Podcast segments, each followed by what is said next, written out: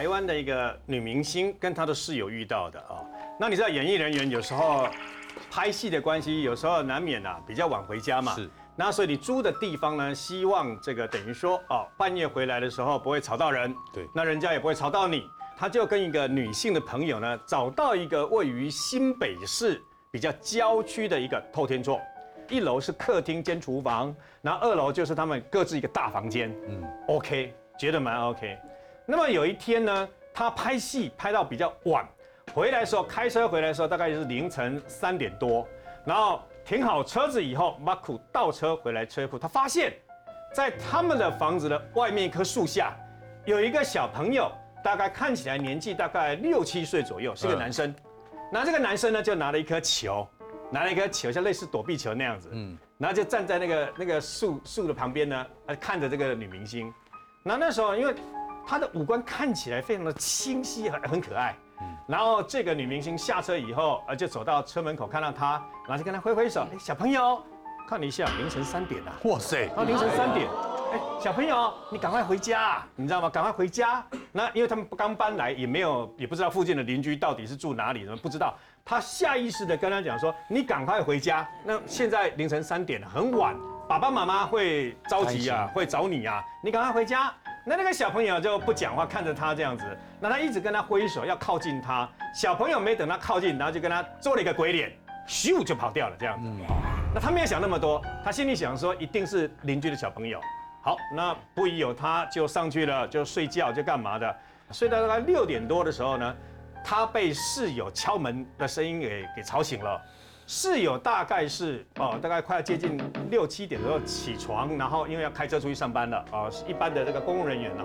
那室友就跟他讲说，就跟他讲说，某某某，你睡觉的时候能不能把那个一楼，你回来的时候可能很晚了，那你能不能把一楼那个电视机啊给关掉？哎呦。因为你把电视机打开了，你可能去洗澡，然后呢就去睡觉了。可那电视机的声音太大声，吵到我了。嗯，我的闹钟都还没响，我就在楼上就被那个电视机的声音吵响、吵醒了，你知道吗？然后呢，他就说我没有开电视啊，我没有开电视。当然室友会认为说，那你根本就是你，你如果有开就有开，你何必骗我？难道电视机会自己打开吗？那室友就不高兴，两个人就少少的闹了个别扭，吵了一小架这样子，就出去了。出去以后，他就很心里就不是滋味。电视明明不是我打开的，为什么你要说是我打开的呢？这个室友再隔一天，已经是住进来的，大概快要第七天了。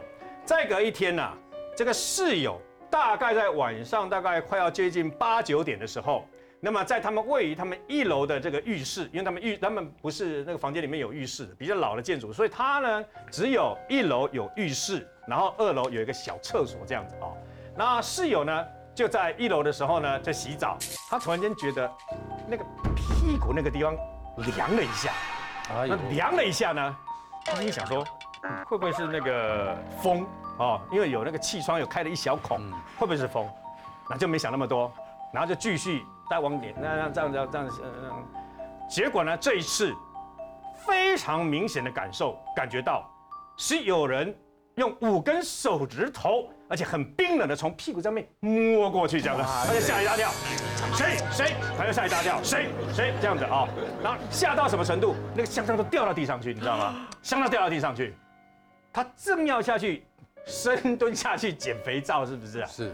正要捡的时候，突然间，这个肥皂呼一下，然后跑跑到滑过去，跑到那个浴室最边边。然后听到一声像男人的那个惨叫声啊，这样子啊，有人踩到香皂，这样噗撞到了墙。可是问题是看不到人呐，是看不到人了，这下赶紧的哦，不洗澡了，对不对？赶快弄弄冲出去了，见鬼啦，你知道吗？除非是有人会隐身术，然后呢让你看不见，然后进来偷摸屁股，然后呢又踩到香，他他说他说。就像是一个人不小心踩到肥皂这样子去撞到墙这样子，嗯，而且是一个男的，因为发出来那个声音是男的，男生，而且是比较年纪大的那种成熟男人的声音这样，他就冲出去了，然后就赶快躲到自己的房间里面，把所有的灯全部打开，然后棉被盖起来，这样不敢动这样子哦。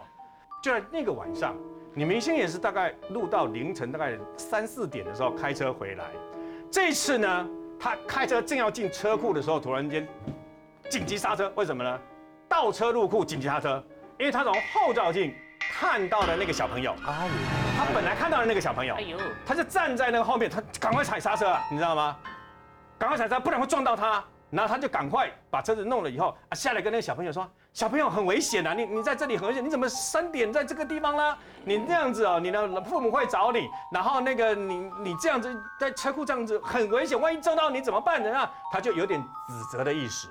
然后这个时候呢，本来他第一次遇到他是小朋友还是笑笑的嘛，那这次呢，他稍微有点责备的意思啦。那小朋友就慢慢听了以后呢，就开始不高兴，你知道吗？不高兴以后就把他一样抱的一颗躲避球，然后开始呢，从他的车后面就开始拍球、拍球、拍球，走出去是没有声音的，球弄到地上，拍拍不是会有蹦蹦蹦吗？咖喱给给，某声，然后呢，球一样弹起来，球一样弹起来，这样子。哇塞你想想那个画面没，有那个洞，那个女明星突然间发现，傻眼，这个我看到那个小朋友到底是什么啊？你知道吧？然后呢，女明星很害怕，连车子都不想再移了，嘣就冲上去二楼，然后呢，冲上二楼立刻敲他室友的门。然后跟他室友，他没想到室友开门以后抱着他说：“我见鬼了！”他跟他说：“我也见鬼了。”你知道吗？结果两个人见的鬼是不一样的，一个是大的，一个男的，一个是小朋友。然后两个人就抱在一起，对不对？怎么办？怎么办？把那个那个光线光线全部都打开，等，再等个一两个小时，天亮以后再说。等到天亮，然后就赶快跑去找房东，咚咚咚咚咚咚的一直敲门，然后就问他房东说：“房东先生，你这个房子是不是曾经发生过什么事？”嗯，后来房东说，原来前任的屋主啊，一家三口，夫妻两个跟着一个小朋友，你知道吗？结果呢，后来呀，后来呀，妈妈因为不满这个爸爸呢喜欢赌博啊，喜欢什么东西的，离家出走跑掉了。跑掉以后呢，爸爸很怨，心里面很怨，也出去找，可是都找不到，找不回来。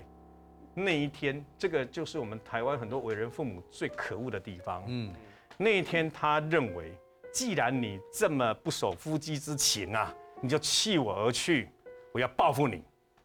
报复你的方式就是让你撕掉我，跟我们两个最心爱的宝贝。阿姨，结果他带着他的儿子在房房子里面呢，而且是在一楼烧炭自杀。死了以后，那一样啊，因为死了以后，房东只好赶快报警啊，赶快处理啊。啊，但是也不敢声张出去啊。啊，新闻有见啊，但是因为只因为当当时那个新闻很多啊，所以没有人特别会记得这件事情啊。他想说，我来净化了、洒净了，干什么呢？我房间放一段时间，那应该人家就不知道了。那你房屋买卖还要签那个定型化契约，说是不是凶宅嘛？嗯那我租你便宜一点，你应该就不会去管这个事情了。哪想到七天之内几度现身，吓走了这对女明星的好朋友。他这个男生啊，他是在这个台中大理工业区经营一个这个模具的加工的一个工厂，其实是老字号的一个模具工厂，他公司经营的还不错。而这个罗先生呢，他本来哦跟他的老婆感情都还不错，跟老婆已经结婚了至少二十三年哦。嗯。然后呢，后来去年六月啊，经过这个，因为他工厂要找很多大量的这个聘雇的劳工嘛。然后也找了很多的这个，请了很多的外劳，所以当时他也请了一个外劳的翻译，一个越南籍的这个翻译，呃，一个一个诚信的女子哈。结果那时候这个翻译呢，就是本来居间在他们公司工厂请的这个劳工哈之间做一个这个雇主跟那个员劳工之间的翻译桥梁，没想到翻译翻译翻着就是变成翻到他的这个翻到床上去了，对，就变成这个罗先生跟他太太的小三了。这个女生诚信女子就变诚信小三了。就后来两个人交往到了去年下半年，诚信小三已经已经开始虚所无度了嘛，因为他越来越越来越嚣张，一直到最后呢，要求这个罗老板，这个罗先生，你一定要你你是不是疼我啊？你是不是爱我啊？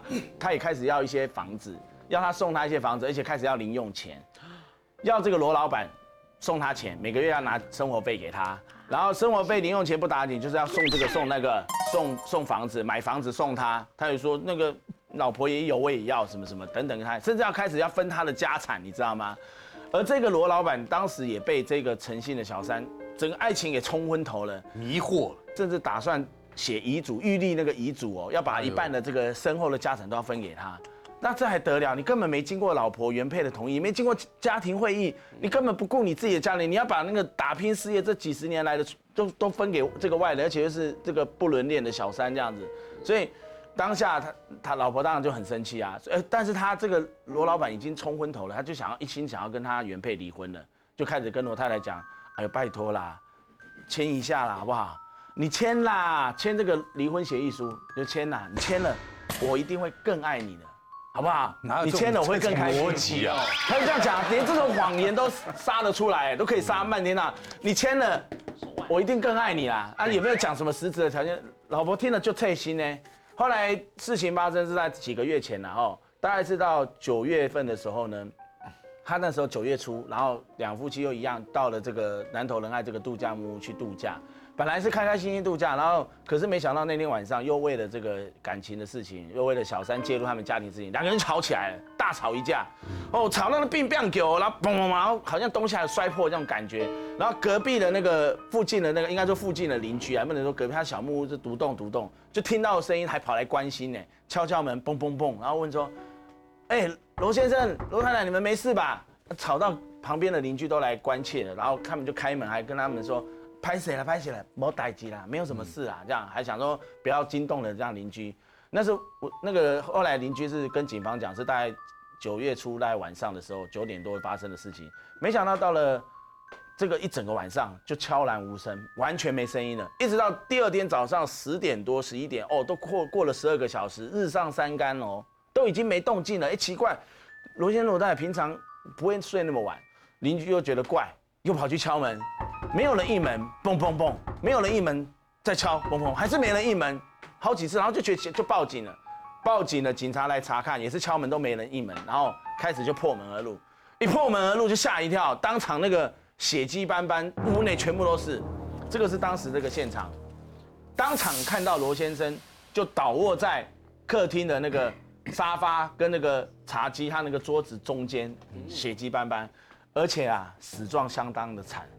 他几乎是被人用这个，呃，因为他颈部跟双手的这个手腕啊都有这个刀伤，然后呢，最受创最严重的地方是在颈部这个大动脉，当场颈动脉整个断掉，血是被人家用放血的方式，就像杀鸡放血，让血都流光，整个流干了。然后呢，桌上还有一个空的一瓶红酒瓶，然后呢，再往里面去看，想说，因因为现场没有发现特别的打斗痕迹啊。应该不是，应该不太像有人闯空门，或者是闯空门不成，这样子变成小偷行窃，变成抢劫开始杀人。就后来就进去了那个浴室啊，发现浴室本来是深锁住了，打开，罗太太也倒在里面。啊，罗太太倒在里面也气绝身亡了，而且旁边还有放一个烧炭的这个炭盆，表示罗太太跟罗先生是一起共赴黄泉。那为什么呢？后来找到了这个几把凶器。这个就真的是找到那个凶刀啊，菜刀，哦，还有剪刀，都在那个厨房里面都找到了，还清洗干净了。后来在里面找到之后，也找到了罗太太留下的这个遗书啊，遗言竟然是交代哦，儿子要好好照顾自己，也请警方找到他们两夫妻之后，通知他的这个家人，然后呢，然后来再通知他的家人来处理他们的后事。以警方后来研判，可能是太太跟大跟先生跟她丈夫吵完，跟罗太跟罗老板吵完架之后。就开始在那个红酒里面就下了这个迷药，那喝完红酒，罗罗老板他就整个不省人事了，然后迷昏了，然后就在手刃亲夫，拿这个凶器，然后再选择共赴黄泉。一场婚姻，两夫妻最后的下场竟是这样子共赴黄泉，而且是用这么悲惨的这个结局。